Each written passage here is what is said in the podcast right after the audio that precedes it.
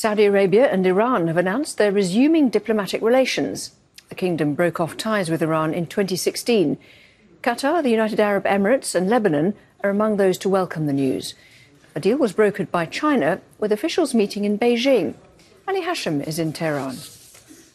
Many think that uh, um, de escalating and the rapprochement between Saudi Arabia and Iran will have its own impact on the whole region. It will have its impact on Yemen, the war in Yemen. It will have its impact on Lebanon with the political crisis and economic fallout.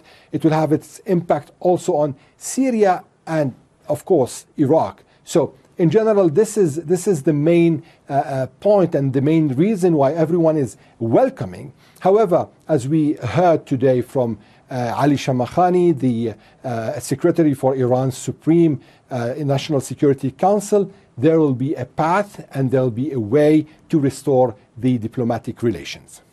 The UK will fund a migrant detention centre in France as part of a deal to stop asylum seekers and migrants in small boats crossing the Channel. It's one of a package of measures that will cost London $577 million over the next three years. It also includes more French police patrols at the coast and supporting technology, including drones. The British and French leaders have been meeting in Paris for the first major summit between the neighbours in five years, calling it a new start in diplomatic relations. Police in Germany say a gunman who killed seven people, including an unborn child, at a Jehovah's Witnesses hall was a former member of the community. He's understood to have taken his own life as officers entered the building in Hamburg.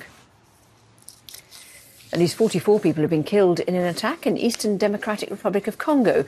The military says a village in North Kivu province was targeted by fighters believed to be from the Allied Democratic Forces, a Ugandan armed group that's pledged allegiance to ISIL. And Georgia's parliament has dropped a bill that protesters feared would silence the media and opposition.